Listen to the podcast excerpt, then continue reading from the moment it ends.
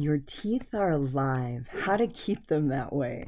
Many teeth get a cavity which is then filled. The tooth decays. Rather than pull it out, we choose a root canal and a crown. Then that begins to disintegrate. Is there any way to stop the horror of lost teeth? I was told that I had the beginnings of osteoporosis while still in my 30s. I knew enough about nutrition to know that if my bones were becoming porous, that would probably explain why I had so many teeth issues. Then I saw someone I loved dearly begin really losing their teeth. And I knew that if I didn't change something, that would be me in 20 years. So I did something. I did some research and I made some changes. I have not had further decay in my teeth since then. Yes, I still have damage from years past, yet all of my remaining teeth are strong and healthy. It seemed as though, about 20 years after a root canal, the now dead tooth that the dentist had tried to salvage would fall apart. Dental work holes caused problems with pain when I ate. With each successive filling, my brain fog increased. It was subtle. I don't even think I really realized it. It was a long time before I realized that the mercury used in silver fillings was the source of my brain fog when I was young, but I was determined to keep my teeth. I ended up learning a lot. I wrote a book called The Health Toolbox that included unusual ways to improve dental health. Today's episode highlights these. So, reversing tooth decay from the Health Toolbox, brief stories of the people that Dr. Price met on his 150,000 mile journey, their lifestyles, and what nutrients gave them healthy teeth, resistance to disease, and strong bone structure are included in this book. Many of the people lived their lifespan without cavities. Children in primitive areas were often breastfed for three or more years. Not uncommonly, people who are burying themselves with their teeth look upon those who are disturbed by our modern diets as food faddists or freaks. Quote unquote. That's what Dr. Price said. This section tells stories from Dr. Price's research. Cavities, or caries, from the Latin word rottenness, C A R I E S, as it turns out, seems to be a good indicator of health on many levels. We already know that cavities or caries are related to sugar consumption. Even the American Medical Association admits that. They say without sugar, caries would be negligible, directly from their website, and I'll include a link in the show notes. We all know sugar causes tooth decay, but less known is the huge correlation between cavities and nutrition and cavities and other diseases, according to Dr. Price's research. I would argue that failing teeth are a precursor to many of our common degenerative diseases in the modern world. First hand experience showed me that teeth don't stop deteriorating, or they didn't for me, until I was able to get my nutrition up, especially D3 and K2, when I did weekly lunges and cut out daily carbs, not just sugars. So, when Dr. Price studied people on their native diets, he found that they had sound facial development, they had sound teeth, and they had strong hearts and physiques. As he studied their teeth and their diets, he arranged to test samples of their food, vitamin, and mineral content, and especially for the fat soluble vitamins, I'm really excited about digging deeper into this, and that's one of the reasons that I created a course called Nutrition for Anatomy and Physiology, which explores your biology. This is actually a high school course, but it explores the biology of the body and different parts of the body, and then the nutrients that they need, and then the foods that contain the nutrients that they need so, Dr. Price also noted the difference in the nutrition during winter and summer. He found that the samples contained much higher quantities of minerals, vitamins, and the fat soluble activators than similar dairy products available here in America or in Europe or even in the lower Swiss areas compared to the ones high in elevation. So, in that area, cows go out to pasture at the northernmost point of the valley right where the glaciers are melting.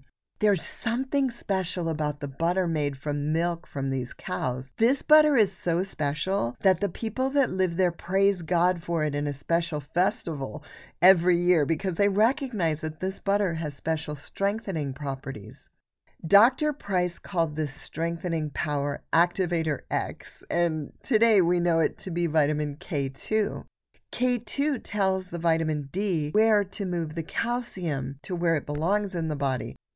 Otherwise, calcium can collect where it doesn't belong in the arteries or in stones in an organ like the kidneys and gallbladder. And it's critical for healing bones, for keeping arteries flexible, and for healthy immune function. So, in his research, he found that a Swiss child might eat a meal of a large slice of freshly ground whole rye bread with an equally large chunk of summer made cheese eaten with fresh goat or cow milk. They might eat some greens that their family grew as well. And I realize there are a lot of people out there that may not eat dairy or that stay away from grains, but I implore you to stay with me because this research is so fascinating and I guarantee it'll find it'll give you something important for your body, for your family. These children were so healthy that even in this chilly valley, he would find them frolicking barefoot in the cold downstream from the melting glacier when he and his wife required coats and gloves from the cold. Tooth decay was rare there, averaging one cavity every three people or so. In another town called Grächen, five hours from civilization outside of the Matterhorn, and really hard to get to, he also found hardy, healthy people who averaged less than one cavity per person. Visperterminen is a town with a similar diet. They had dairy daily, meat about once a week, some green veggies, a few potatoes, and rye was the only cereal grain they used. They grow the northernmost vineyards on their steep hills. The wine and grapes give them more vitamin C and some beneficial bacteria, but the increased sugar in their diet gives them a few more cavities. They have about two per person, but it's still far less than what's commonly found in U.S. cities, an average about 14 per person. When he found people with no cavities, they were always eating traditional foods and not the modern foods of civilization. In his book, Nutrition and Physical Degeneration, Dr. Price said, quote, the individuals in the modernized districts were found to have widespread tooth decay. Many had facial and dental arch deformities and much susceptibility to disease. These conditions were associated with the use of refined cereal flours, a high intake of sweets, canned goods, sweetened fruits, chocolate, and a greatly reduced use of dairy products. And just as a caveat, I want you to know that chocolate with a high percentage of organic cacao I find to be a healthy source of antioxidants and theanine, and I eat it daily. So, pretty sure he means common chocolate sweets you might find at most checkout stands. So he has amazing stories when he returned to the city and provided a nutrient rich meal that contained bone broth soup with veggies, a little meat, and freshly ground wheat made into homemade rolls topped with this vitamin rich butter. He gave it daily to street children at lunch because some of them had bones that hadn't healed in a year. And he saw that with one mineral rich meal, it made a huge difference. And some of these kids that had the broken arms healed. Another town, up a mile high, St. Moritz, is a gorgeous town, yet full of modern foods. And the cavities they had, they were like 25 to 29 cavities per 100 teeth, or close to 10 per every mouth. Dr. Price offered to feed their children one good meal per day to see if there was an improvement. Some tried to discourage him. They said it was no use for the girls. They should just have their teeth removed and be given dentures before they got married. Yet he prevailed and found reversals in teeth destruction with just one mineral rich meal per day added. In areas where he found higher amounts of tooth decay, he also found higher amounts of tuberculosis and mouth breathing. Something about the nose cavity being pinched if the nutrition is poor. Another story he tells is that some young people who leave their pristine valley for the city would lose a tooth or even teeth to poor nutrition in as little as a year. When they returned to their family and their mineral rich diet, even active cavities would stop progressing and fill in. This is mind boggling if you haven't heard of reversing caries, but I've done it myself and it's highly recommended.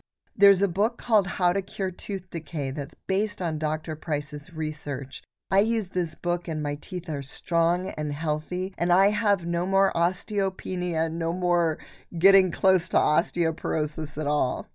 So, a cemetery in one of these inaccessible valleys he researched had to make room for more family members at this time over a hundred years ago. So they were lovingly exhuming the skeletons to make room, and he asked if he could examine the teeth and found the number of cavities was really low. But once civilization brings in a road and the modern foods, the cavities increase tremendously. He says, and I quote, the reader will scarcely believe it possible that such marked differences in facial form, in the shape of the dental arches, and in the health condition of the teeth, as are to be noted when passing from the highly modernized lower valleys and plains country in Switzerland to the isolated high valleys, can exist. Unquote. There is a mineral. We don't realize its importance, and that mineral is phosphorus. Dr. Price believed it was hugely important. And like most things in life, it can be used for good or for evil. As God made it in the form of grass fed beef, pastured eggs, wild venison, buffalo, or even wild Pacific salmon, phosphorus is critical to health. As it is found in sodas and processed foods, phosphorus can destroy teeth and destroy health.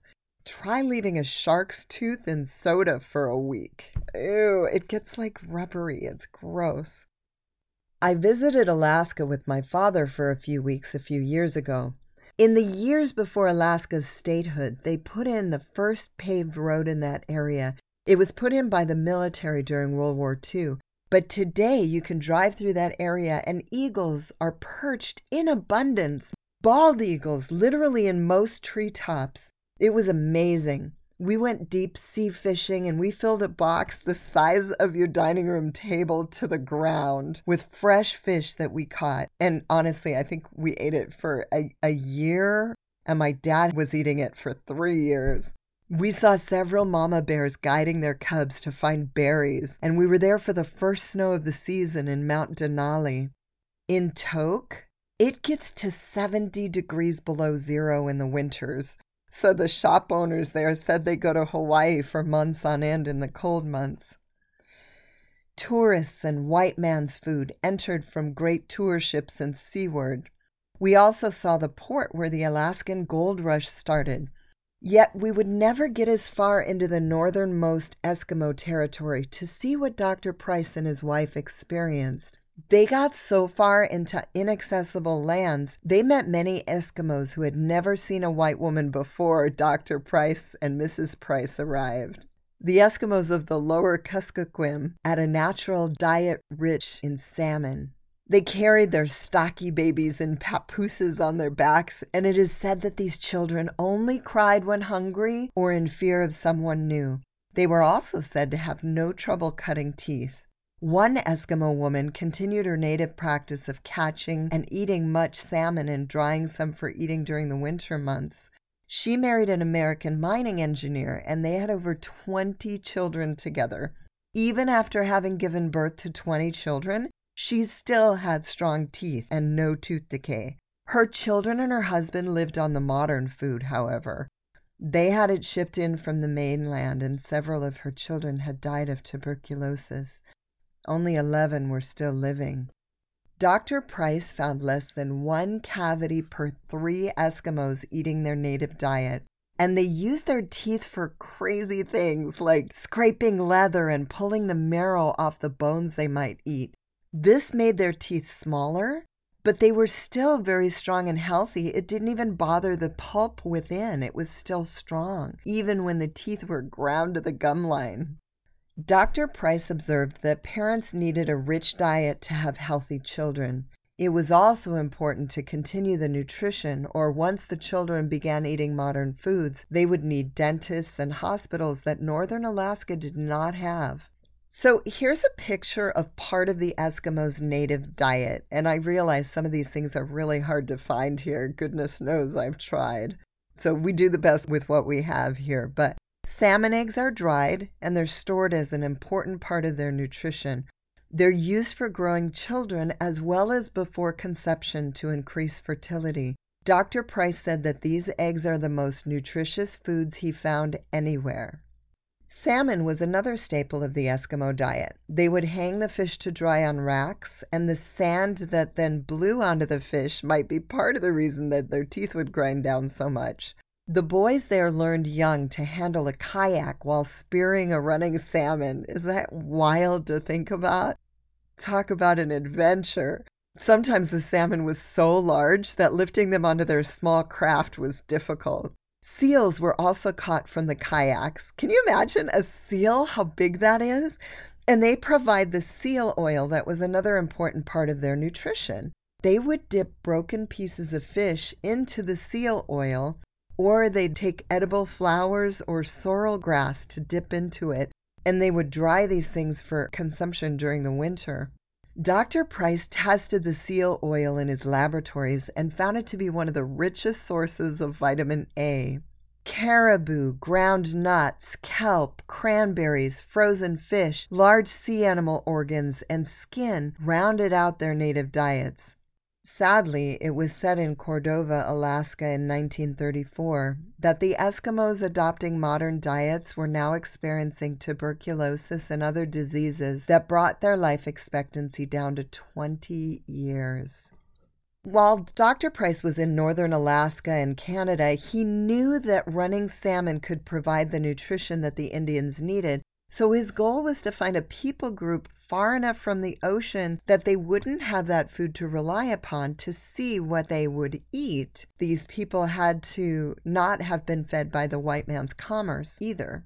So we found an area with challenging negative 70 degree weather. I wonder if it was Tok, not sure.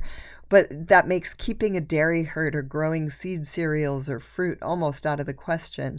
Their diet would be almost exclusively, quote, wild animals of the chase, unquote.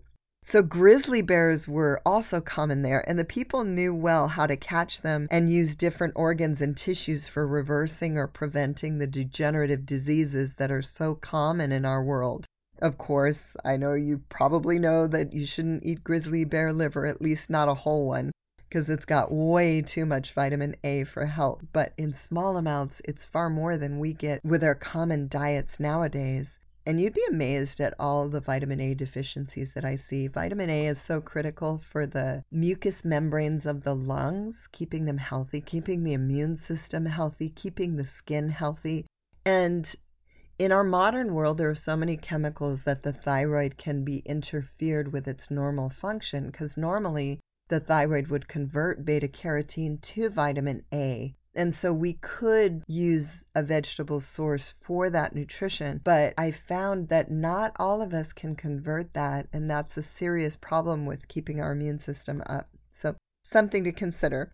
But it was rare for him to find Indians that ate only natural foods anymore. But those who did had a 0.1% rate of cavities, or about one cavity in 30 people.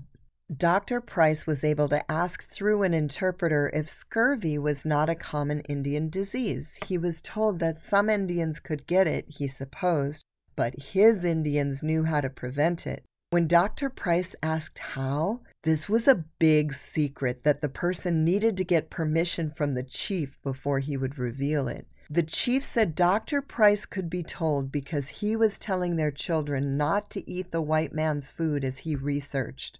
Their secret of no scurvy? The organ meats from animals. The adrenals, in particular, were prized. They were cut into tiny pieces so that each person of the tribe could have a little. Those who lived on what they called store grub had 18.9% cavities, or about 6 to 7 per person. Those who ate a little bit of store grub and a little bit of the native diet had about 12% of their teeth, or almost four, destroyed by at least one cavity. So these Indians lived largely on wild game, mainly moose and caribou nine months out of the year. During the summer, some plant foods, barks, and buds from the trees were added, but there was a great emphasis on eating the organs of the animals that they caught. And they even threw the muscle meats, you know, the meat that we find in the grocery store that we eat, they would throw that meat to the dogs. Organ meats provided much of the fat soluble vitamins they needed, and the children were given an additional, quote, milk made from broth of bone marrow. It is interesting to me how we've always heard how important is a variety of foods in order to get a variety of nutrients. Yet many of these people groups seem to be thriving on a very small variety of foods per region. So, one other issue that I'm going to talk about later the heavy metals, including mercury and nickel, that were in my fillings brought on a whole nother set of issues like brain fog that I'll talk about how I resolved in another episode. But the bottom line was I wanted to keep my teeth. So, how did I do it? I got the book How to Cure Tooth Decay by Ramiel Nagel, N A G E L, and it honestly changed my life. I had already cut back on sugar, yet didn't realize that when grains digest in the mouth, they become sugar and create acidic saliva just like sugar does. Teeth are alive, and the saliva that surrounds them can either heal and repair teeth or it'll contain the acidic bacteria that destroys them. My teeth were being destroyed even as I ate so called healthy grains. I hated to hear that. I loved grains and bread, but I wanted to keep my teeth healthy more. I wanted to keep my teeth so badly that I cut back on the grains that were such a large part of my diet when my teeth were an issue. I increased my sunshine and my cod liver oil and most importantly, for strong bones, I started doing large muscle exercises every week. The real issue for most of us is not that we don't know how to eat or what to eat. Each of us can recognize the difference between whole foods and a Cheeto or something, yet why do we make poor choices? My goal with this podcast is to give you the knowledge you need to make your own choices. Praying that the info here also gives you the encouragement to make wise choices. None of us are perfect, and my attempts at a healthy diet are also imperfect. I frequently fall off the wagon when it comes to my perfect, ideal diet, if you will. And if someone lovingly prepares something for me, I may enjoy that gift with thanksgiving rather than decline it or even say anything about nutrition. But healthy eating most of the time seems to have been enough to solve the destruction of my teeth. I pray this helps you with yours. I spared you more details to keep this episode a reasonable length. The information is here, though, if you want to see a difference in your teeth. But if you want more information and encouragement to help you keep your teeth, consider our private podcast. Every month, a new audio is uploaded for you as we handle a different topic with a special detailed audio on that topic and i also do a second audio that's a q&a answering your questions from the month before there still may be time to join at the charter subscriber rate and get the info you need to keep your teeth for the price of a cup of coffee so I'll include the charter member coupon code in the show notes with the options. There is a link in the show notes to it. If you have trouble finding any of these links, as I'm finding they're not always going to the to the distributors as they should, you know, they don't have the full transcript, go ahead and go to my socalgardenhealth.com website and you can find them there. So, God bless you and stay healthy, my friend.